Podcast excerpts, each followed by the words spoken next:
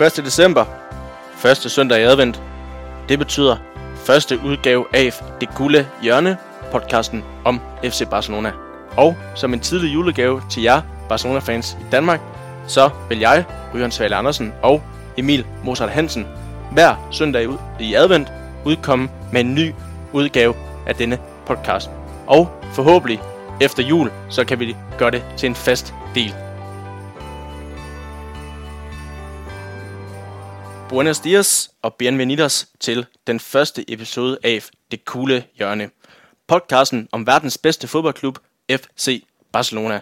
Mit navn er Ryan Svale Andersen, og jeg er ledsaget af den altid skønne Emil Mozart Hansen. Velkommen til dig, Emil. Tak skal du have, Ryan. Og øh, Emil, vi er jo begge to øh, store FC Barcelona-fans. Øh, så jeg tænkte, hvis du lige kunne starte med at beskrive dig selv, øh, både hvor lang tid du har været Barcelona-fan, hvor gammel du er, og hvad du studerer. Jamen, øh, jeg øh, er 21 år gammel, og jeg læser journalistik på Syddansk Universitet her på første semester. Jeg har været øh, FC Barcelona-fan i rigtig mange år, og øh, det startede tilbage i 04, tror jeg. Det var øh, tiden, øh, hvor Ronaldinho han var, han var den helt store verdensstjerne, hvor at, øh, jeg for alvor hoppede på FC Barcelona-vognen, og øh, lige siden, jamen, øh, så har jeg jo bare hvert år været øh, kæmpe stor fan, og jeg har nyt at, at se øh, klubben øh, øh, udvikle sig, og jeg har nyt at, øh, at følge specielt Lionel Messis øh, fremgang. Ja, han har jo været med hele tiden næsten. Ikke? Det har han jo. Hvis jeg skal præsentere mig selv, jamen som sagt, så hedder jeg øh, Ryan Svale Andersen. Jeg er 26 år og studerer ligesom dig øh, journalistik på første semester i, på Syddansk Universitet i Odense. Og jamen, jeg har også været Barcelona-fan i, i flere årtier nærmest. Øh, min far er Barcelona-fan, har snakket altid med Michael Laudrup, så det lå lidt naturligt i kortene, at jeg også kunne blive det. Og øh, jeg kan jo så sige, at du, du øh, voksede op med Ronaldinho. Min øh, yndlingsspiller i starten i Barcelona, det var faktisk øh, Javier Saviola, hvis du kan huske ham. Ja, jeg kan godt huske ham. Ja, det var før Ronaldinho, så det øh, så gammel er jeg. Men øh, ja, konceptet med den her podcast, det er, at vi vil gå i dybden med den her klub, som vi elsker. Øh, og vi vil vende de aktuelle nyheder, der er. Og så vil vi tage temperaturen i klubben, fordi lige nu er der en masse palaver i klubben. Der er lidt uro internt i klubben. Øh, så vil vi kigge på de forrige kampe, og så vil vi se frem mod de kommende kampe. Velkommen til, og tak fordi du lytter Finish to med. this game, away off the uh, head of Adrian Rabiot. Intense pressure now on the Paris Saint-Germain defence. It's Neymar trying to feed it through. It's a stretch, and it's in. And I can't remember the last time I saw something like this. Extraordinary scenes at the new camp. Sergio Roberto, the substitute, is the hero of the hour, and it is the greatest Champions League knockout comeback of all time. Godt, Emil, så er vi så småt i gang med den her FC Barcelona podcast. Glæder du dig? Jeg glæder mig helt vildt. Det bliver fedt at, at nørde omkring klubben, som vi elsker så højt. Ja, og vi har jo i lang tid synes der mangler en dansk øh, podcast om FC Barcelona. Så øh, fedt at være i gang, ikke? Øh, og jeg tænker ligesom, for, øh, for, at varme stemmerne lidt op, så tænker jeg, at vi lige skulle øh, først øh, kigge en tur på rygtebørsen, hvad der lige rører sig omkring i de spanske og katalanske medier. Men øh, allerførst, så øh, faktisk i dag, fredag, hvor vi optager, så fylder FC Barcelona 120 år, så jeg synes lige, vi skal sige et øh, stort tillykke til dem. Tillykke til FC Barcelona. Ja, kæmpe tillykke til klubben. Hold det fast. 120 år, det er mange år. Ja. Ja. Godt. Vi starter øh, med en øh, med en spiller, øh, som er rygtet til Barcelona, og det bliver han igen og igen og igen. Det er Neymar. Han har været i Barcelona før, øh, skiftet på kontroversiel vis til øh, PSG i sommeren 2017, og i sommer opstod der rygter om, at han var på vej tilbage igen. Nu nærmer januars transfervindue sig, og igen er der de her rygter om Neymar. Og Emil, vi har jo i forvejen øh, Messi, Griezmann, Suarez og Osmane Dembélé. Og øh, som vi har set i den her sæson, så har vi en ung Ansu Fati, der faktisk står klart i kulissen. Er der overhovedet brug for Neymar? Som det ser ud lige nu, så synes jeg ikke, at, øh, at holdet har brug for, for Neymar. Der er ingen tvivl om, at øh, når Neymar han er i topform, så er Neymar en af verdens aller, allerbedste fodboldspillere. Øh, men som du selv siger, så øh, råder øh, øh, Ernesto Valverde over øh, en masse øh, spillere øh, i forvejen, så jeg føler ikke, at, at klubben har, har brug for Neymar lige nu. Nej, jeg, altså jeg må sige, den, den måde, han forlod klubben på, det gør, det gør stadigvæk ondt på mig. Øh, jeg kan ikke fordøje Neymar. Øh, det er sådan lidt, når, når, når en spiller er i klubben, så øh, har man lidt det blinde øje til, hvad han laver, men jeg synes, Han har virkelig udviklet sig, efter han har kommet til PSG. Jeg synes, han smider sig langt mere. Jeg synes, hans personlighed er utilgivelig. Øh, og nu har jeg jo har hørt noget om, eller læst, jeg, jo, jeg kan jo spansk, øh, og har læst i de spanske medier, at grunden til, at Neymar måske ikke var sådan en kontroversiel person i Barcelona, det var netop fordi, at Messi og Suarez, de holdt en tung hånd over ham. Og det er måske lidt af det, han savner i øh, Paris Saint-Germain, hvor han jo egentlig skulle være kommet som stjernen, men der er en Kylian Mbappé, der, øh, der har overhældet ham indenom. Øh, men Jørgen, jeg er enig med dig. Jeg synes øh, heller ikke, Barcelona har behov for en Neymar. Men jeg tror, at grunden til, at måske en Bartomeu vil købe Neymar tilbage, det er simpelthen fordi, at det her Champions League, det er et stort overskygget mål for FC Barcelona, og man så sidste sæson, det kan være, at du ikke kan vinde den uden Neymar, og det er derfor, havde vi vundet Champions League sidste sæson, ikke? havde vi ikke øh, lavet den der blamage mod Liverpool, så tror jeg, vi havde vundet Champions League. Og så tror jeg ikke, man havde snakket om Neymar. Jeg tror simpelthen, det er fordi, Bartomeu han tænker på, hvad, hvad, hvad, hvordan får vi succes i Barcelona på den kortsigtede bane, og det gør vi ved at købe Neymar. Ja, og noget, der blev diskuteret meget, det var, at øh, Neymar han jo forlod FC Barcelona, fordi at han følte, at han stod i skyggen af blandt andet Messi og Suarez. Og øh, altså, det kommer han jo til igen, hvis han øh, kommer tilbage til klubben. Øh, og vi er også nødt til at tage hensyn til, at øh, Neymar han har døjet meget med skader øh, i hans tid øh, i Paris. Øh, så det er altså... Ja, han har misset halvdelen af kampene for Paris. Han, det har han. Det er altså en spiller, der skal, der skal genfinde sit, uh, sit topniveau. Øh, lige nu, der synes jeg altså ikke, at uh, Neymar han, uh, er en mand, der skal tilbage til FC Barcelona. Nej, jeg kan ikke se, hvor der skulle være plads til ham, fordi uh, som vi skal ind på senere, vi, vi er også rygtet, der er også rygtet nye angriber til klubben, uh, og vi har en Dembélé, som vi har brugt mange penge på, en Griezmann, som også uh, har brugt mange penge på. Hvorfor skal vi så ud og bruge flere penge på en, på en ny angriber, som har været i klubben, som ikke kunne lide at være i klubben? øh, eller vil væk fra klubben, ikke? Så jeg synes bare, øh, Neymar, han kan, han kan sejle sin egen sø over i, øh, over i PSG, hvis det står til mig. Jamen, jeg er enig, jeg er enig. Uh, Usman Dembélé og Ansu Fati, altså det er jo to, der skal have lov til at udvikle sig i klubben. Det er ikke nogen, der skal kastes på porten nu, bare fordi at man gerne vil have Neymar tilbage. Nej, og hvad, hvad er Neymar? 27, 28 år? Hvad har han? 3-4 år endnu på topniveau, hvor Dembélé er 22, Fati han er 17. Mm. Altså, der er mere fremtid i de to, end der er i Neymar. Helt sikkert. Godt. Uh, vi bevæger os til næste emne, som også er et uh, stort tema i den uh, katalanske presse. Det er nemlig, at uh, Luis Suarez han efterhånden nærmer sig de 33 år, og han har udtalt, at det derfor kun er naturligt, at klubben leder efter en erstatning for ham. Rygtebasis, der er, der er en uh, Inters 22-årig argentinske angriber, Lutaro Martinez, rygtet til klubben. Han har scoret 11 mål i alle turneringer denne sæson i 18 kampe. Og øh, først og fremmest, øh, Emil, vil, vil jeg spørge dig om, er det overhovedet øh, nødvendigt for Barcelona at kigge efter en erstatning for Luis Suarez? Uha, jamen øh, jeg vil faktisk gerne først øh, vende Suarez. Altså Suarez, han, øh, han har jo været en kæmpe stjerne i, øh, i FC Barcelona.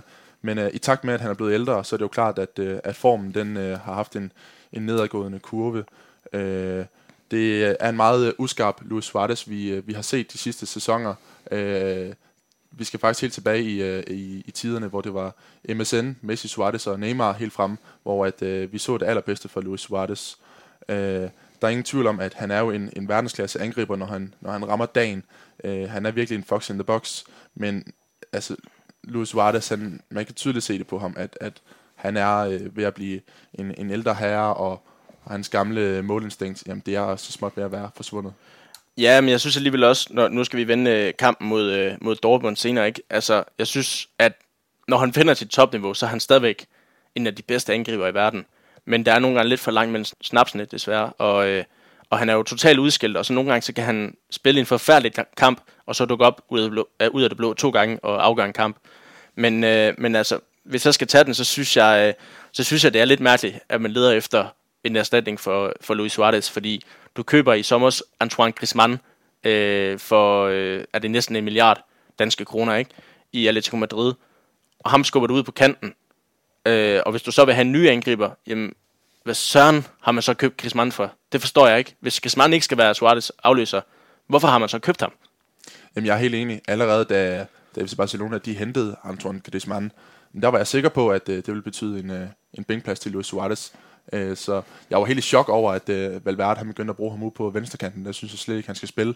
Øh, Griezmann han har spillet meget på kant på det, på det franske landshold, når han ikke har været helt op øh, i, front. Han kan godt spille kanten, men altså, han skal jo helt klart op og ligge som spidsangriber. Det er jo der, han scorer alle sine mål, og det er jo der, at vi så ham i Atletico Madrid være en af de bærende kræfter på øh, Atletico Madrid-mandskabet, og det var også der, han var en af, af verdens allerbedste angriber. Ja, altså man kan jo sige, hvis vi lige skal vende Griezmann hurtigt, ikke? Øh, han har jo indtil videre ikke været, været nogen succes i Barcelona. Det kan man godt skrive under på. Han har scoret lidt mål, men, men spillemæssigt er det, ikke, er det ikke den Griezmann, som man blandt andet ser på det franske landshold, hvor han også øh, er en større stjerne. Faktisk så mener at han ligger mere som en offensiv tier, end han gør på kanten, fordi man har, man har jo Giroud som spiller, og så har man en, en Mbappé. Øh, og på det franske landshold er han, er han jo helt fænomenal, ikke? Han laver assist, han scorer mål. Mm. Men jeg, jeg tror også, at det der er med Griezmann, det er, at han har spillet under Diego Simeone i så mange år, og Diego Simeone er jo kendt for at have den her mange, meget øh, defensiv tilgang til fodbold, i hvert fald når han spiller mod de store hold. Hvor i Barcelona skal du omsætte dig til at spille en lidt mere offensiv form for fodbold, hvor du ikke går kompromis med det smukke spil. Og det tager jo noget tid at vende sig til, men man kan, man kan jo hurtigt blive enige om, at han skal ikke ligge ud på den venstre kant. Altså, nogle gange, der, der minder han jo mere om en øh, venstre bak, end, øh, end en, en angrebsspiller. Altså selv Jordi Alba er nogle gange mere offensiv end Griezmann er, og øh, Altså, jeg, jeg synes bare, at øh, når Suarez han scorer stadigvæk sin mål, så han er svær at komme udenom, men så må man øh, prøve at gøre et eller andet, og så give dem lidt, så starter Griezmann i den ene kamp, så kommer Suarez ind, omvendt i den anden kamp, fordi Griezmann han skal bare ind lidt på den her øh, spidsangriberposition. Jamen, jeg er helt enig. Altså, der er jo, der er jo ingen tvivl om, at det er Griezmann, der skal tage over for, for Luis Suarez. Øh, men, men lige nu, der virker det som om, at, at Barcelona egentlig købt øh, Griezmann et år for tidligt måske. Ja, han var, han var rygtet øh, før VM, og, og der, der synes jeg helt klart, at man skulle have købt ham. Det skulle man måske, og så skulle man måske have taget afsked med Luis Suarez. Øh, for lige nu, der er det, det virker meget rodet, at man har sat øh, Griezmann ud på, på venstrekanten. Øh, der synes jeg helt klart, at øh, man skulle få spillet øh, Dembélé eller Ansu Fati ind i stedet for. Øh, så det er meget rodet lige nu, synes jeg. Ja, helt bestemt. Men øh, hvis vi så skal tage fat i det, at det her rygte det lever, så er det jo Lautaro Martinez, der er det varmeste navn på rygtebørsen som sagt, den her 22-årige argentinske angriber, der, øh, der spiller i, øh, i den italienske klub Inter, og 11 mål øh, i 18 kampe i alle turneringer indtil videre, det er, det er ganske imponerende, hvis man ser Champions League, ikke? Han, øh, det er altså sådan en solid øh, spidsangriber, Inter de har her. Er det, øh, er det et godt bud på en kommende Barcelona-angriber? Altså, han er jo giftig for tiden. Det så vi også her i, i midtugen, hvor han scorer to øh, for Inter i Champions League på udebane mod Slavia Prag. Altså, han er virkelig virkelig, virkelig en, øh, en upcoming øh, kæmpestjerne. Og øh, argentiner, jamen altså, det er jo noget, der kan, kan gå godt i et med øh, Lionel Messi. Øh, ja, helt, helt, helt, helt bestemt. Han og, er jo ind, og, allerede inde omkring det argentinske landshold. Jamen, det er han nemlig. Og øh, der har jo også øh, i, i mange år været rygter om, at øh, Paulo Dybala, han skulle øh, komme til FC Barcelona. Øh, Messi, altså han har det jo med, at øh, han, han gerne vil have lukket de her landsholdskammerater fra det argentinske landshold til FC Barcelona. Det kan godt være, at det lykkes med øh, Martinez. Øh, han er i hvert fald en, øh, en, en rigtig spændende spiller. Men, men igen, det, jeg foretrækker helt klart, at man får øh, Antoine Griezmann øh, til at spille på, på angriberpositionen. Det synes jeg helt klart, det vil være meget bedre for, for FC Barcelona. Ja, helt, helt bestemt. Og hvis man så siger, at man, man tager afsked med Suarez til sommer, så det er klart, så står du med, med Griezmann som, som en angriber, men men du kan jo godt rykke en Messi ind i angrebet. Du kan også godt rykke øh, en Dembélé ind i angrebet. Øh, og man, man kan sige, hvis vi så står med Griezmann som ene angriber, så, så kunne det godt være, at vi skulle have en angriber, men så synes jeg ikke, det skal være en type som, som Martinez, der helt sikkert nok forventer en, en fast plads i Barcelona, hvis han skulle komme til. Øh, han, er, han er helt sikkert en, øh, en fremtidsinvestering, men Griezmann er jo 28, har i hvert fald stadigvæk 3-4 gode år i sig nu som, som øh, spidsangriber for FC Barcelona, så frem han finder niveauet. Øh, så jeg har lidt svært ved at se, hvorfor man, man egentlig går efter øh, en så stor angriber, og sådan en dyr angriber, som Lautaro Martinez helt sikkert vil være, hvis man mm. går efter ham til sommer. Så jeg ved ikke med dig, om, om vi kunne finde et alternativ, hvis vi nu leger med tanken om, at Suarez, han, øh, han tager til, til USA til sommer, øh, hvor han er jo rygtet til øh, David Pickhams øh, Miami-klub, øh, og så har du Griezmann som spidsangriber. Skal man så hente en eller anden øh, angriber ind, synes du? Uh, det er et rigtig godt spørgsmål. Jeg ved ikke lige på stående fod, hvem det skulle være. Der er jo hele tiden nye folk, der bliver rygtet til øh, FC Barcelona. Øh, for eksempel sto- øh, stortalentet øh, Holland, ja. øh, nordmanden, der har taget alle med storm den her sæson i Champions League. Altså, han kunne også være spændende. Jeg han tror også bedre, at han kunne acceptere en bænkplads, det end tror jeg øh, Martinez skulle. Det ville jo være torskedum for Martinez at øh, tage til FC Barcelona øh, og sidde på bænken frem for at, at være en, en fast mand i startopspillingen i Inter. Så øh, men måske en, en Holland kunne, han kunne være meget interessant. Ja, øh, og, og skifte ind i stedet for Griezmann, hvis det er. Ja, helt sikkert. Helt sikkert. Øh, men på stående fod, der kunne jeg ikke rigtig se andre Øh, lige nu der har jeg egentlig bare i tankerne, at det, at det er Griezmann, der skal ind og, og spille i, i startelven. Ja, det, øhm, det er jeg enig med dig i, og så... Øh, altså, jeg vil, jeg vil da ønske, at vi kunne holde, øh, at Suarez måske kunne afslutte sin karriere i Barcelona. Det synes jeg, det vil være romantisk, men så skal han også bare holde et vist niveau. Øhm, men hvis jeg også skal komme med et andet alternativ inden øh, Lautaro Martinez, så er det også den tyske angriber Timo Werner for, for Leipzig, som jo egentlig skulle have en forholdsvis øh, billig frikøbsklausul i hans nye kontrakt med, med Leipzig. Men, men en tysker i, øh, i spansk fodbold, nu ved jeg godt, at, at Toni Kroos øh, egentlig har gjort det ganske, ganske glimrende for, for Real Madrid, men, men en tysk angriber i, øh, i spansk fodbold, det, øh, det ved jeg ikke helt. Det, det, synes jeg, øh, det synes jeg lyder lidt mærkeligt i forhold til en Lautaro Martinez, som jo kan sproget flydende, ikke? Øh, kontra en tysker, der skal til at lære, øh, lære det spanske. Øh, jeg ved ikke, om Timo Werner han er et øh, bud i din, øh, i din bog. Selvfølgelig Timo Werner, han kunne, han kunne være meget interessant. Han har gjort det godt i, i Leipzig i, i flere sæsoner. Um, men jeg ved ikke, om han er en rette mand til FC Barcelona. Selvfølgelig, der er jo en, en tysk connection med øh, Marc-André Ter Stegen nede i, i målet. Men øh, jeg ved ikke, om, uh, om Timo Werner han, uh, han er lige den, som FC Barcelona de har brug for. Det er rigtigt. Jeg havde faktisk ikke glemt, at til stikken han var tysker. Det er bare, fordi han har spillet i Barcelona så lang tid, som man føler lidt, at han er en del af klubben. Ja, det er rigtigt. Klubbens egen. Han har også lært spansk. Ja, det har han nemlig.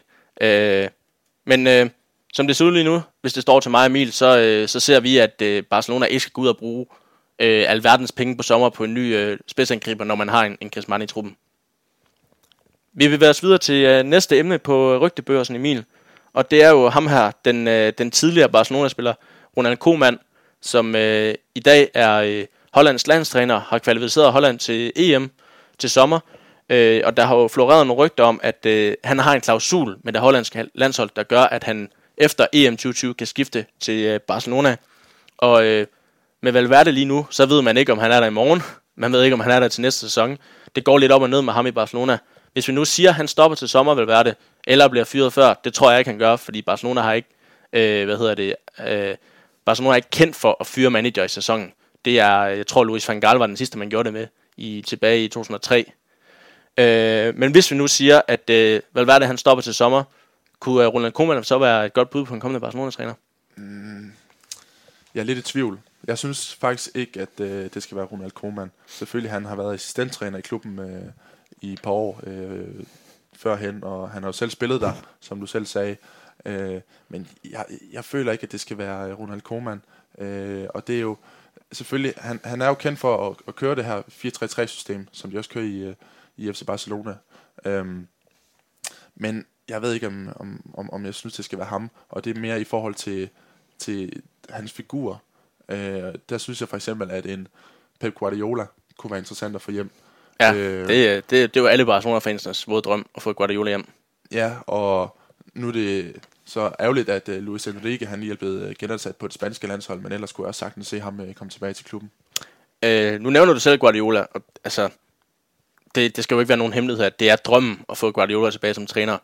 Øh, jeg tror ikke, han, han vil tilbage som træner til Barcelona, men hvis jeg skal se et lille håb for det, så kunne det jo eventuelt være, at hvis Manchester City vinder Champions League i år, selvom vi selvfølgelig håber på, at det bliver Barcelona, så har han jo egentlig fået det ud af City, han har kunnet. Så har han vundet øh, to Premier Leagues indtil videre, og han har vundet, øh, han har vundet øh, fire titler med City sidste år, og han har vundet Champions League, som var det alt overskyggende mål, da han blev ansat.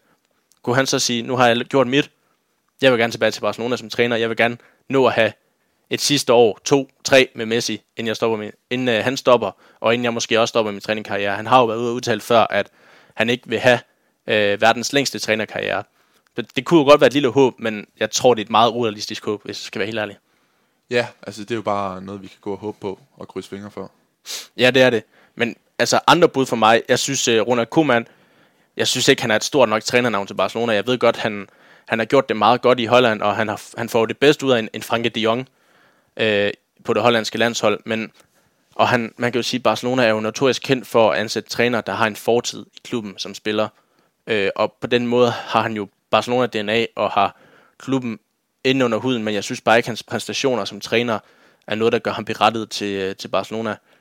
Der er jeg måske, øh, selvom de to måske ikke heller ikke er de største trænernavne, så ser jeg bare mere perspektiv end i en Kiki Setien eller en Erik Ten Hag for Ajax, især Erik Ten Hag for Ajax, op, hvor jeg synes, at Ajax spiller noget flot fodbold. Og de spiller jo noget krøjfodbold. Cruyff øh, er jo også tidligere Ajax-mand, og øh, Barcelona og Ajax har jo lidt den her connection, ikke? Hvis man kunne hive en øh, Erik Ten Hag til Barcelona, det tror jeg kunne blive øh, en Guardiola 2.0. Ja, det kunne virkelig være interessant. Men øh, det kræver jo først og fremmest, at, øh, at man enten fyrer Valverde, altså man kan jo sige, der er jo ikke nogen grund til at fyre ham lige nu, når man ligger nummer et og videre for sin Champions League-gruppe, men han er jo meget kritiseret for den, det spil, han har i Barcelona. Men, men øh, det kan jo også være, at Valverde stopper til sommer, og så skal man ud og kigge på en træner. Men øh, det kan vi jo altid vende, når, man, når vi ved noget mere. Lige nu, der ser det ud som om, at øh, Valverde, han er i hvert fald er der til sommer, og han har jo kontrakt til en sæson mere, så det er ikke sikkert, at det bliver aktuelt overhovedet. Det var øh, rygtebørsen, og nu øh, vender vi øh, kampene mod Leganes og Dortmund. Du lytter til Det Kugle Hjørne, podcasten om FC Barcelona. Vi skal Barca. Så bevæger vi os videre til at se lidt på de uh, to kampe, FC Barcelona de uh, spillede i den forgangne uge. Først så kigger vi på uh, La Liga-kampen i forrige weekend. Her blev det til en, uh, en 2-1-sejr, efter man i anden halvleg scorede to mål uh, af Luis Suarez og Arturo Vidal, der ligesom vendte det her truende nederlag mod ligands Brumpop Leganes til en uh, 2-1-sejr. Og uh, Vidal, Arturo Vidal, han kom ind, og han ændrede kampen for FC Barcelona. Det er jo ikke første gang i den her sæson, han har gjort det. Øhm, og Emil, er han ved at blive lidt en øh, uh, MVP-spiller for Ernesto Valverde?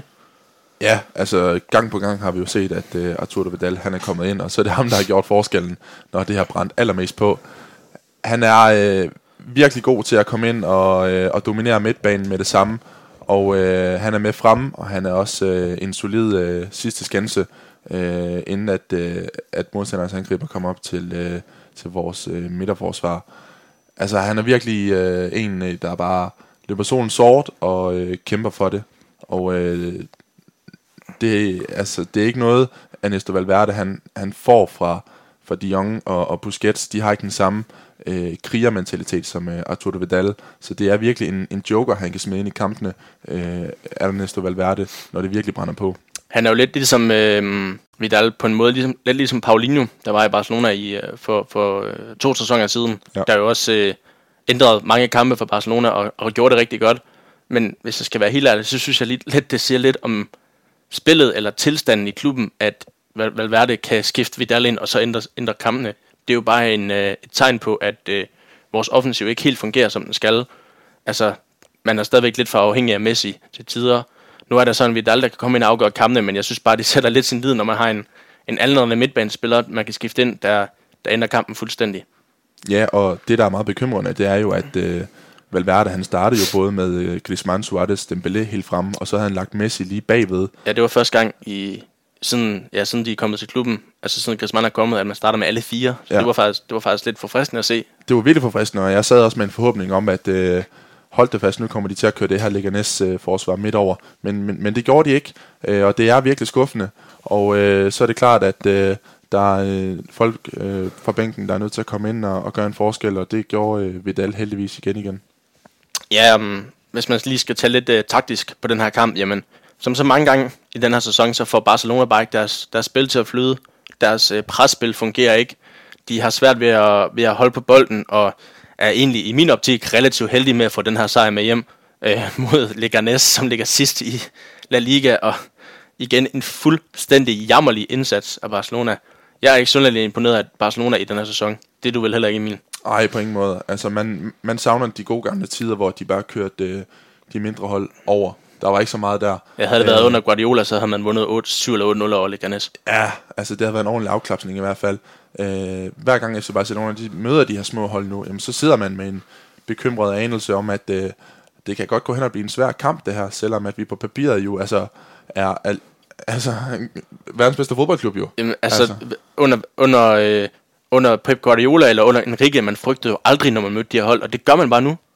Og det, om det er et tegn på, at Barcelona er blevet, bedre, eller blevet dårligere, eller ligaen er blevet bedre, det ved jeg ikke, men, men man kan jo sige, øh, at Valverde, han er jo meget øh, pragmatisk i sin tilgang. Han, øh, han fokuserer meget på, på defensiven først, for det stabiliseret, inden, øh, øh, altså for ham en 2 1 sejr, det er bedre, det, det er fint. Altså det, øh, der er ikke nogen behov for at score et, et, et mål mere. Det, øh, det er sgu lidt sløjt at se på, som Barcelona-fan må indrømme. Ja, det er virkelig sløjt. Altså kommer Barcelona foran, jamen øh, så har de da med at bare køre, køre resultatet hjem. Det er ikke noget med at gå op og, at blive ved med at, at køre på øh, modstanderens øh, defensiv. Øh, og det er virkelig ærgerligt. Ja, øh, det er virkelig ærgerligt. Fordi at øh, de har jo spillermaterialet til at bare øh, gå all in, og så hive den, den ene store sejr hjem efter den anden. Men øh, når Valverde kalder dem tilbage, jamen, så er de jo også nødt til at, at lytte efter. Ja, he- helt sikkert. Man skulle altid... Øh, altså, og, og nu er der jo rigtig mange Barcelona-fans, mig selv inklusiv, som, som ikke er synderligt imponeret, imponeret af Valverde i Barcelona, men det ser ud som om, han har spillernes opbakning. Hvis du læser de, øh, de spanske medier, så, øh, så, var han lidt, så var der lidt om, at, at øh, man havde, han havde mistet noget af bestyrelsens opbakning øh, efter blamagen mod Liverpool sidste sæson, men at specielt Messi og andre at klubbens store stjerner skulle have været inde og have fuld opbakning til træneren. Men jeg er bare lidt, øh, jeg er bare ikke sikker på, at man vinder Champions League med Valverde ved rådet. Det er jeg ikke. Nej, og så tror jeg også bare, at øh, de andres øh, trænere er blevet bedre til at læse FC Barcelona. Øh, og øh, de mindre hold, de har måske ikke øh, lige så stor respekt for FC Barcelona, som de havde øh, førhen. Øh, de tør at, øh, at gå ind til de her kampe, og øh, de har det ofte med at bare stille sig ned og så køre på kontra. Øh, og det er jo noget, der virkelig går ind på FC Barcelonas defensiv. Øh, så det er, jo, det er jo opskriften, som, øh, som man kører med lige i øjeblikket fra modstanderens side. Ja, så kan man jo sige, nu, er det jo, nu var det jo på, på Leganes' øh, hjemmebane, ikke? Og Barcelona på udebane og Barcelona på hjemmebane. Det er to forskellige hold. Desværre. Det er ligesom om, at på hjemmebane, der spruder de og kan skille enhver modstander fra hinanden. På udebane, der knæver det med at slå Leganes. Det synes jeg siger lidt om, om tilstanden i klubben i PT. Jamen, det er rigtigt. Altså selvfølgelig, Camp Nou, det er jo et fort, og øh, på udebane, jamen igen, der sidder man med en øh, nervøs anelse om, at øh, det her, det kan godt gå galt. Ja, præcis. Hvis vi skal, jeg har ikke engang, nu har vi jo skrevet, at vi skulle lidt vende nogle af præstationerne i kampen, de enkelte præstationer i kampen. Jeg har ikke engang lyst til at, til at sætte nogle, øh, nogle ord på, på øh, præstationerne, fordi det var jammerligt over hele linjen. Men hvis vi skal pege, øh, pege en ud, som, øh, som, som var kampens bedste spiller, så, øh, så er det vel en Vidal, der kommer ind og, og hvad hedder det, vender den her kamp. Jamen helt klart, helt klart, øh, som, som vi også sagde før. Altså Vidal, han, han har den her kriger, krigermentalitet, han kan komme ind i kampene med, og øh, den øh, havde han også med i, i Leganes øh, her i, i weekenden, og det var det, der vendte kampen. Ja, og øh, ellers kan man jo at sige, det, det er altid svært at, at, at, at beskylde Messi for noget, fordi han, han, selv når han spiller dårligt, så er han stadigvæk god, og han var jo også god med Leganes, øh, eller god og god, men, men han, var, han, var, han var Messi øh, på, på, på halvniveau, og det er jo stadigvæk langt over at mange andre i Barcelona, men, men øh, jamen, jeg synes, det er fortjent, hvis øh, han får øh, vores podcast første Man of the Match.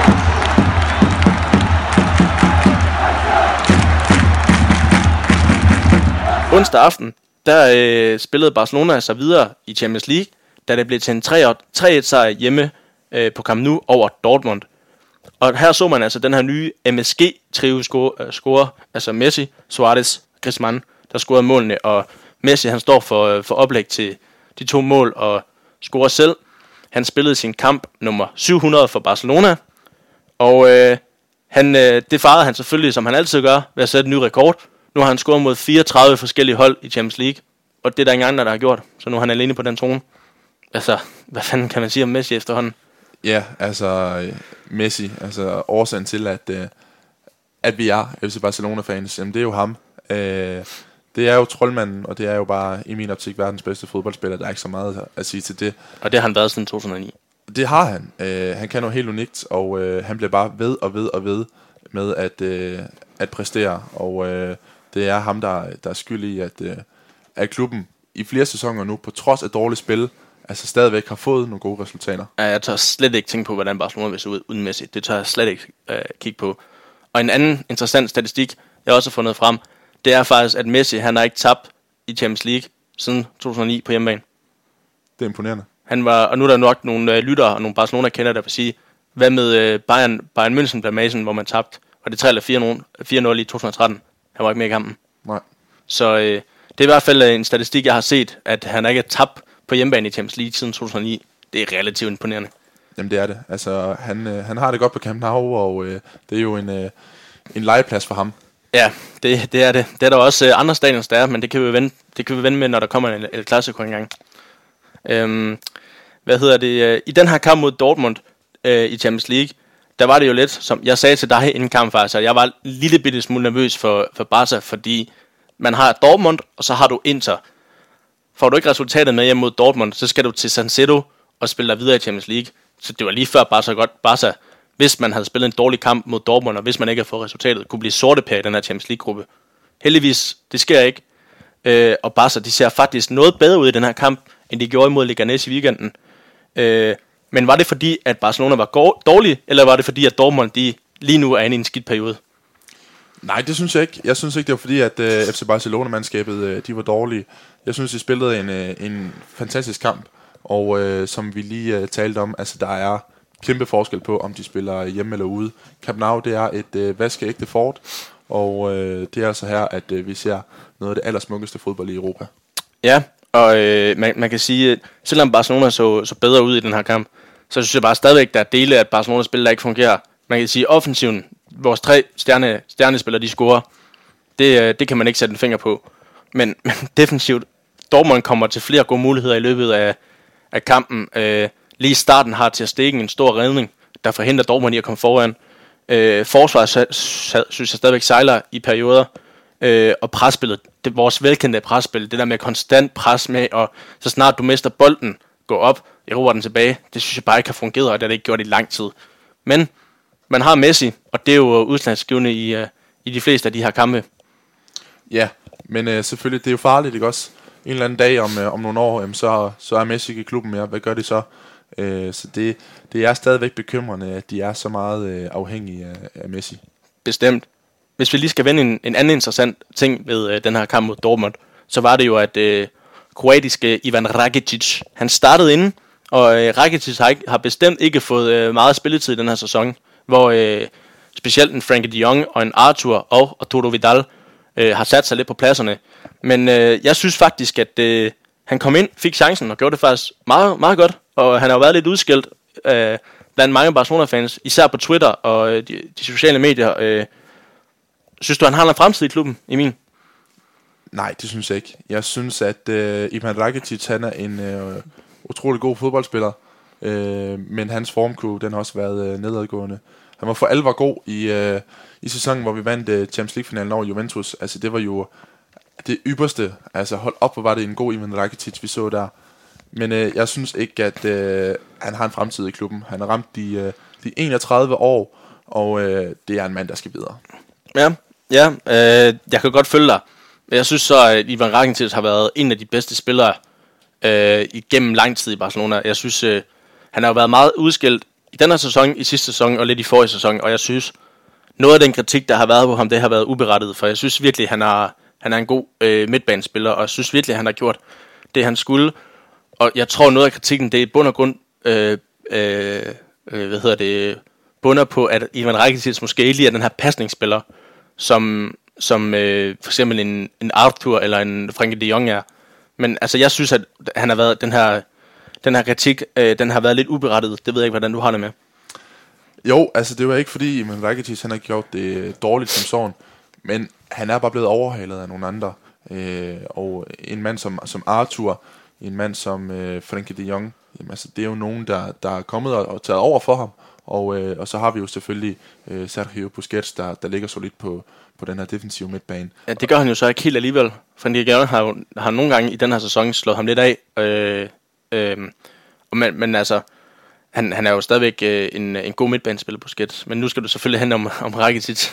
Ja, øh, Ivan Rakitic, han er sendt øh, helt ned i, i hierarkiet, og øh, der er øh, rigtig mange, der på nuværende tidspunkt er øh, foran ham. Men han er stadigvæk en god fodboldspiller, og det har han, det har han været, men, men, men lige nu, der, der er han blevet overhalet. Ja, tror du, det er en mand, der, øh, der finder sig en ny klub til sommer? Eller til januar, undskyld. Det tror jeg. Det ja. tror jeg. Øh, jeg håber i hvert fald for Ivan Rakitic, at, øh, at han tager videre, fordi at, øh, jeg synes også, at han er for god til at sidde på bænken, men, men, men, men alligevel, han er ikke, øh, han er ikke god nok til FC Barcelona's startopstilling lige nu. Øh, jeg kunne sagtens se Ivan Rakitic øh, komme til, til Premier League måske, øh, eller en anden spansk klub. Han har jo en fortid i, i Sevilla, det kunne godt være. Altså, der, der har jo gået lidt rygter om, at Atletico Madrid øh, er ude efter Rakitic. Okay, ja, det ville jo også være noget kontroversielt, hvis han skiftede der. Ja, enig. Men øh, en anden historie om den her kamp, det var jo, at øh, 22-årige franske stjerneskud Ousmane Dembélé, han udgik igen, igen, igen med en skade. Det er den sjette skade, han har haft i hele 2019. Altså, han har, jo, han er jo svært ved at, ved, at, ved at finde det her niveau for Barcelona. Nogle gange så spiller han en brandkamp, og man tænker, så, nu kommer Dembélé. nu bliver han verdensstjerne. Og så, øh, og så næste kamp, så er han elendig igen. Øhm, er det her ved at være sidste chance for Dembélé i Barcelona? Uha, det er et godt spørgsmål. Altså, øh, selvfølgelig, han er jo ung, og det er jo en proces om at øh, få spillet øh, sådan sådan unge spillere ind på holdet. Øh, men selvfølgelig, Dembélé, han er lavet af glas, og øh, han har været øh, skadet alt for meget. Og han har lidt ødelagt det for sig selv. Jeg ved godt, han kan ikke gøre for, at han er skadet, men, men, men, men de skader her, så det har ødelagt hans øh, opstart i, i FC Barcelona. Øh, og han har fået mange chancer, og når han så har fået chancerne, så synes jeg stadigvæk ikke, at han har slået til. Vi mangler stadigvæk at, at se noget af det, som, som han viste i Dortmund. Ja, han er ikke, han er ikke stabil nok i sine præstationer. Og øh, nu, nu du selv siger, at, at i forhold til, at han er gladspil, men der, han, er også, han har vist også et attitude-problem. Han øh, har det nogle gange med at komme for sent til træning, fordi han sidder hele, hele natten op og spiller, øh, spiller øh, Playstation eller computer. Øhm, og det, øh, det har der jo været en mand før i Barcelona, der gjorde, men øh, det var Neymar. Øh, men ham, som sagt, han blev sat... Øh, ham sørgede Messi og Suarez for, at han altid kom til tiden. Og jeg ved ikke, om, øh, om Messi Suarez skulle gøre det samme ved øh, Dembélé. Øh, og faktisk så har jeg også en anden historie omkring øh, det her med skader, fordi øh, øh, nu er det jo sådan, at, øh, at jeg har været til et foredrag med, med Luna Christofi, øh, den her øh, TV3 sportekspert, øh, spansk fodboldekspert, og hun fortalte, at øh, Lionel Messi, da han, øh, da han spillede i, var ung i Barcelona i starten, lige da Guardiola kom til klubben, der døde han jo meget med skader. Det ved jeg ikke, om du kan huske, at han var meget skadet mm. under Frank Rijkaard. Mm. Og øh, der var sådan en diætist, der fandt ud af, at øh, Messi han faktisk spiste alt for meget øh, fed mad. Han spiste meget, argentinerne er kendt for at spise meget røde bøffer. Han spiste meget røde bøffer, han gik ikke særlig meget op i sit kost, han gik ikke særlig meget op i sin træning. Øhm, og så var det så, Guardiola sagde, jeg kan gøre dig til verdens bedste fodboldspiller, hvis du hører efter, hvad jeg siger. Og så sagde Messi, det, hvordan kan du gøre det? Og Messi, der var jo OL i 2008, og jeg ved ikke, om du kan huske, at øh, Argentina de ender med at vinde det her OL. Mm.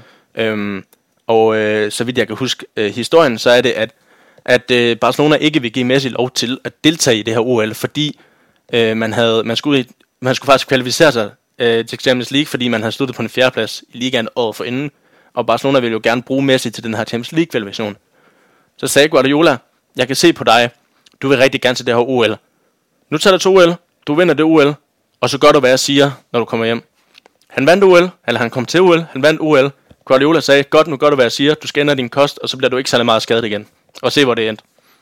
Ja, altså det er jo en uh, fantastisk fortælling, hold det fast. Uh, jeg tvivler dog på, at uh, en masse om, uh, er der næste Valverde, han kan sætte sig så meget i respekt, som uh, Guardiola måske kunne. Enig, men, men, men vi skulle få Øh, jeg ved jo ikke, om der, om der er noget med kost med Dembélé, men det er bare bemærkelsesværdigt med de her skader. Hvis man kunne gøre noget af det samme, så kunne det jo ende godt. Mm, helt sikkert. Øh, og det, jeg synes jo også, noget andet ved Dembélé, det er jo, nu har man købt Griezmann, ikke? og han er jo franskmand, ligesom Dembélé. Du har Umtiti, du har, øh, hvad hedder han, øh, øh, Clement Langlet, du har flere fransk, franskmænd i truppen, du har sådan en fransk klan. Det kan jo også være, det hjælper lidt på, øh, på Dembélé, at han, øh, han har nogle spillere, han kender fra landsholdet af, og ikke føler sig så alene. Ja, helt klart. Altså, der er jo en, øh, en lille gruppe af, af franske spillere, som han burde kunne, kunne have det godt med. Fordi det handler selvfølgelig også om, at når man er, er en ung spiller, jamen, så skal man jo også have det godt socialt. Øh, og det burde han jo have i, i takt med, at der er så mange øh, franskmænd i klubben. Så det, det er ikke der, problemet ligger. Problemet det ligger måske på, på disciplinen i forhold til, jamen vil han egentlig øh, ind på det her FC Barcelona-hold? Øh, vil han øh, følge de regler, som, som klubben har lagt for ham? Øh, og lige nu der der, det ser det meget tvivlsomt ud. I, øh, og, og jeg tænker også, hvor, hvor meget tålmodighed har FC Barcelona? Altså, hvor, hvor lang snor har de, har de givet Osman Dembélé i forhold til, jamen altså, nu skal du slå til, øh, fordi han er jo på ingen måde slået til nu. Det har han ikke, og øh, nu har han jo snart været her i, var det 17, han kom til, ikke? Han har snart været der i, øh, i tre fulde sæsoner, og øh, på ingen måde vist, han har købt ind som en erstatning til, Neymar, til Neymar. Han har jo ingen, på ingen mulig måde nået, hvad Neymar nåede i Barcelona. Og det er måske også derfor, at de her Neymar-rygter, de bliver ved med at florere. Det er fordi, at Neymar, øh, hvad hedder han, Dembélé ikke har, har levet op til det enorme potentiale, han helt sikkert har. Jeg, jeg tror, han er ved at... Nu, nu har jeg læst, øh, at der er ikke nogen officiel øh, diagnose på, hvor langt han er ude, øh, men han misser et klassiko, og han misser i hvert fald resten af 2019, så er han jo først klar i det nye år. Øh, jeg tror, han er ved at synge på sidste vers i Barcelona, hvis jeg skal være helt ærlig.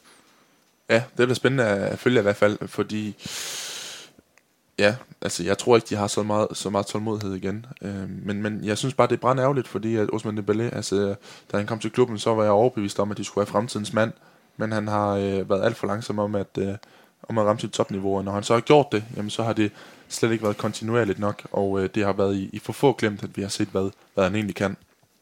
Ja, det bliver spændende at se, om, øh, om han har en fremtid i FC Barcelona. Messi, Messi, Messi, Messi, Messi, Messi, Messi, immens Messi, encara Messi, encara Messi, encara Messi, encara Messi, encara Messi, encara Messi, encara Messi, encara Messi, encara Messi, encara Messi, encara Messi, encara Messi, gol, gol, gol, gol, gol, gol, gol, gol, gol, gol, gol, gol, gol, gol, gol, gol, gol, gol. Vi bevæger os videre og skal kigge lidt ind i krystalkuglen og se frem mod den kommende kamp, som jo bliver spillet søndag kl. 21 mod Atletico Madrid. Og det er så på øh, Atletico Madrids hjemmebane, Wanda Metropolitano. En kamp, som øh, for øvrigt kan se, ses på øh, TV2 Sport.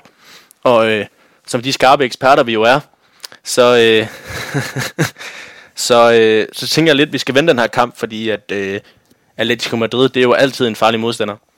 Jamen det er det, altså, og det er jo en, en direkte konkurrent øh, den her sæson. Det er jo utroligt tæt i, i den spanske liga, og øh, det er altså en, en svær, rigtig, rigtig, rigtig svær opgave, der, der venter forude. Øhm, men, men efter den her øh, 3-1 sejr hjemme over Dortmund, jamen, der er jeg faktisk øh, fortrystning, fortrystningsfuld. Ja, man kan sige, øh, Barcelona ligger lige num- nummer 1 i La Liga med, med 28 point. Samme point, han taget som øh, Real Madrid. Vi har en kamp i baghånden. Det er også mod Real Madrid. Og så ligger Atletico på en fjerde plads i La Liga med 25 point. De har altså øh, 3 point op. Og i og med, at vi har en kamp i hånden, så kan vi faktisk med en sejr, øh, hvad hedder det, slå et hul på, øh, på 6 point, eller undskyld, på, øh, ja, på 6 point til Atletico Madrid, og måske 9, hvis vi vinder, den, øh, hvis vi vinder i Clasico. Så det er jo lidt en, en tidlig matchbold i forhold til at få Atletico Madrid ud af titelræset. Jamen helt sikkert. Det vil være øh, formidabelt, hvis de øh, allerede nu kunne få dannet et, øh, et hul på, hvad bliver det så? Det bliver så 6 point. Ja, 6 point, hvis de vinder kamp, Atletico og, og 9 point, hvis de vinder øh, El Clasico. Øh, men den kan vi jo tage til den tid. Øhm, tanken om det her Atletico Madrid-hold, øhm, jeg har jo altid øh, frygtet at tage en tur til, øh, til Wanda Metropolitano, eller Vicente Calderon, som det hed i gamle dage. Og øh, det her Atletico Madrid-hold, det er jo altid så satans gode defensivt under, øh, under Diego Simeone. Det er virkelig kompakt og øh, svært at nedbryde, og især i Champions League har vi haft rigtig mange problemer med det. Men øh, nu har vi jo købt deres bedste spillere, kan man sige, i øh, Griezmann. De har mistet Godin. Øh, Atletico Madrid har købt lidt flere unge spillere ind, og øh, at, tror du, tror du Atletico, Atletico Madrid kommer ud med et anderledes øh, udtryk til den her kamp? Nej, jeg tror, at Atletico, de, øh, de fortsætter med at køre det, som øh, vi kender Atletico for, og det er, at de har en, øh, en solid øh, defensiv. Hvis vi lige sammenligner de to målscorer i ligaen den her sæson, FC Barcelona, de har scoret 35 gange, lukket 16 mål ind. Atletico derimod, de har kun scoret 16 gange, og så har de kun lukket 9 mål ind. Så altså, FC Barcelona, klassisk Atletico. det er det. Øh, og de har jo også bare en, en solid sidste skanse i, i Jan Oblak. Ja, helt sikkert. Han er jo en af verdens bedste målmænd. Sammen med Ter Stegen. I, øh, i mine øjne er de, øh, er de de to øh, bedste målmænd i verden. Ja, og den, den farligste spiller i, øh, i Atletico Madrid-truppen den her sæson, jamen, det har været øh, Alvaro Morata. Og, Ja. han, og han har kun scoret fem gange. Ja, og det er jo faktisk sjovt, for de har også en Diego Costa i truppen, men han virker jo som, at han... Øh, jeg ved ikke, hvad han laver. Så han, han spiller ikke særlig meget, øh, og han, øh, han scorer ikke særlig meget. Så, så det er jo egentlig på papiret, at Atletico er et rigtig godt hold, og de har også købt unge spillere ind. De har jo ham her, Joao Felix, som de købte øh, for Griezmann-pengene i, øh, i øh, var det Porto? Nej, Benfica, tror jeg faktisk, det var. Øh, og han er jo mand til fremtiden, men han er jo på ingen måde en mand, der, øh, der for day one er gået ind og imponeret i Atletico. Øh, men, men som sagt, jeg tror stadigvæk, det bliver et, et, et som du siger, et, et Atletico-hold, der, der vil stå utroligt kompakt. Øh, og Barcelona, der skal forsøge at, at nedbryde den her kompakte defensiv. Og øh, når man har verdens bedste fodboldspiller på holdet, så burde man også kunne vinde over Atletico Madrid.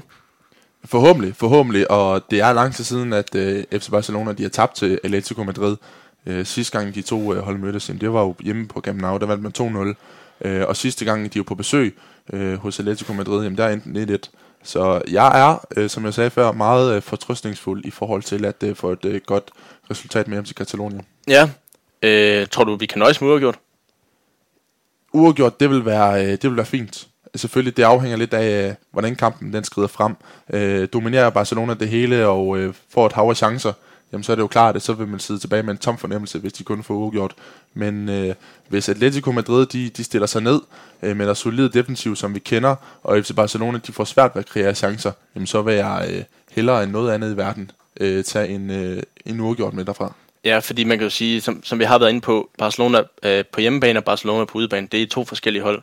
Havde det været på Camp Nou, så havde jeg faktisk ikke været så i tvivl om, at, øh, at de vil tage sejren, fordi som du siger, i ligaen plejer Barcelona faktisk, og særligt på Camp Nou, i ligaen plejer de faktisk at ganske godt styr på Atletico Madrid. Øh, men nu er det på øh, Wanda Metropolitano, og Barca spiller ikke så godt på udebane, øh, så en uafgjort vil egentlig også være fint for mig, men selvfølgelig så vil det være rigtig dejligt at tage sejren og, og hvad hedder det, stikke lidt af for Atletico i toppen, så vi, så vi kun har Real Madrid at bekymre os om. Helt sikkert, helt sikkert. Og det er altså også et uhyggeligt stadion at spille på. Ja. Øh, de madrilenske fans, øh, Atletico Madrid-tilhængerne, jamen altså, de er gode til at skabe en vild stemning. Enig. Nu har jeg været på stadion. Øh, det, er, det er helt forrygende. Øh, ikke lige så godt som øh, Vicente Calderon, men øh, det er virkelig, øh, virkelig forrygende stemning, de, de kan levere på det stadion. Ingen tvivl, og det kommer også til at spille en rolle. Helt sikkert, helt sikkert. Og øh, øh, et, øh, et tema til den her kamp, det er jo, at øh, Antoine Griezmann, han er tilbage på sin, øh, på sin gamle hjemmebane. En, øh, en spiller, der har været Atletico i rigtig mange år, øh, men som tog turen til Barcelona i håbet om at vinde øh, trofæer, om at vinde øh, Ligaen og, og Champions League. Tror du, han øh, bliver en, en øh, populær herre på Wanda Metropolitano? Jeg er virkelig spændt på, hvordan de øh, tager imod Griezmann. Jeg håber virkelig, at øh, det, at han er tilbage på sin gamle hjemmebane, at det kan give en eller anden glød i ham, at det kan starte et eller andet.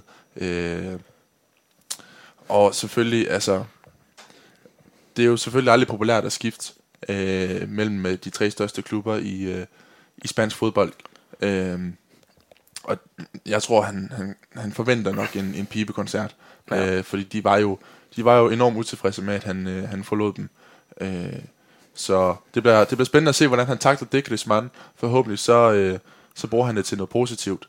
Øh, og det kunne være mega fedt, hvis han får scoret en enkelt eller to. Ja, jeg tror, hvis der er noget, der kunne tænde Griezmann, så var det at gå ind og bevise Atletico Madrid-spillerne, jamen, eller Atletico Madrid-fansen og sige, jamen, på her, jeg, jeg elsker, øh, jeg, jeg er taknemmelig for min tid i klubben.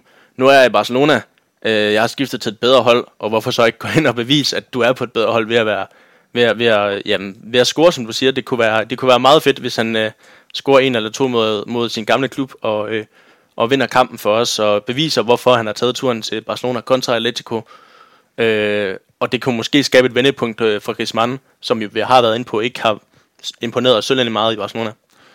Ja, og den her Griezmann-handel mellem FC Barcelona og Atletico Madrid, jamen den har jo ligesom været med til at, at gøre hadet til hinanden endnu større. Der har været mange sager efterfølgende i forhold til noget økonomi, i forhold til at FC Barcelona mangler at betale noget for Griezmann. Og det har jo været med til at skabe en kæmpe stor øh, diskussion i, i spansk fodbold.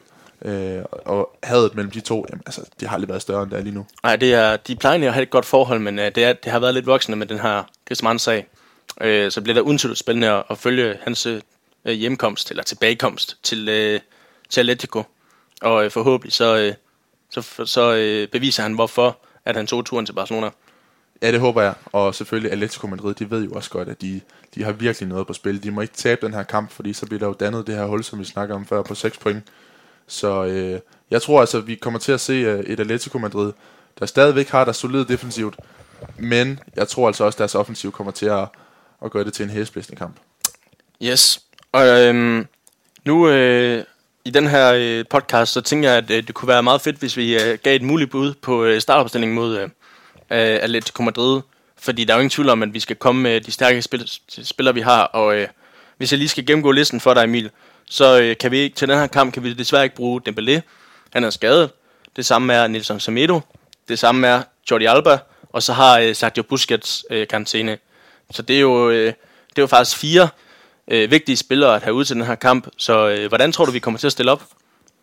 Selvfølgelig så er det jo med vores øh, tyske målmand på mål, Marc-André Ter Stegen. Det er der jo ingen tvivl om. Nej, det kan der ikke være nogen tvivl om, nej. Og øh, så synes jeg faktisk, at øh, Firpo, han har gjort det solidt på venstre bak. Jeg synes ikke, han har haft øh, de helt store udfald.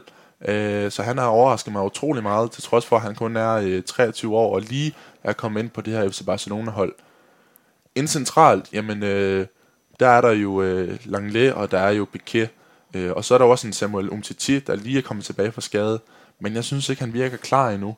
Umtiti han har brug for lidt øh, mere tid til at øh, spille sig ind på holdet, og øh, i sådan en kæmpe kamp mod øh, Atletico Madrid, der har så stor betydning, der synes jeg ikke, at Ernesto Valverde han skal tage Umtiti ind. Der vil jeg hellere køre den safe, og så have Langley og øh, Piquet ind centralt. Piquet han sad jo også over mod øh, Dortmund, så vidt jeg kunne se. Ja, så han har, han har forhåbentlig friske ben, og øh, Piquet, jamen altså, han har jo spillet utallige øh, opgaver mod Atletico Madrid, så han ved jo godt, hvad der venter ham. Helt sikkert. Øh, højre bak, det må jo så være sagt Roberto, eftersom øh, Nelson Smedo han er skadet. Ja, lige præcis. Øh, Semedo, han har ellers gjort det øh, ganske solidt, synes jeg, når han har fået øh, øh, spilletid den her sæson. Ja, jeg synes også, han har været en af de bedste sp- Barcelona-spillere den her sæson. Det har han, og øh, selvfølgelig, der er jo også øh, Musa. Øh, Wagge, tror jeg. Wa- Wagge, Wagge. Wagge, ja, ja. Det kommer ind på Øh, øh, trykfordelingen. ja, lige præcis. Han er også bare spændende, men øh, ja, det vil også være et sats at putte ham ind i så stor en kamp. Ja, må ikke Øh, det bliver Roberto, fordi jeg tror også, Roberto er lidt mere øh, defensiv minded, end, øh, end en Semedo måske vil være.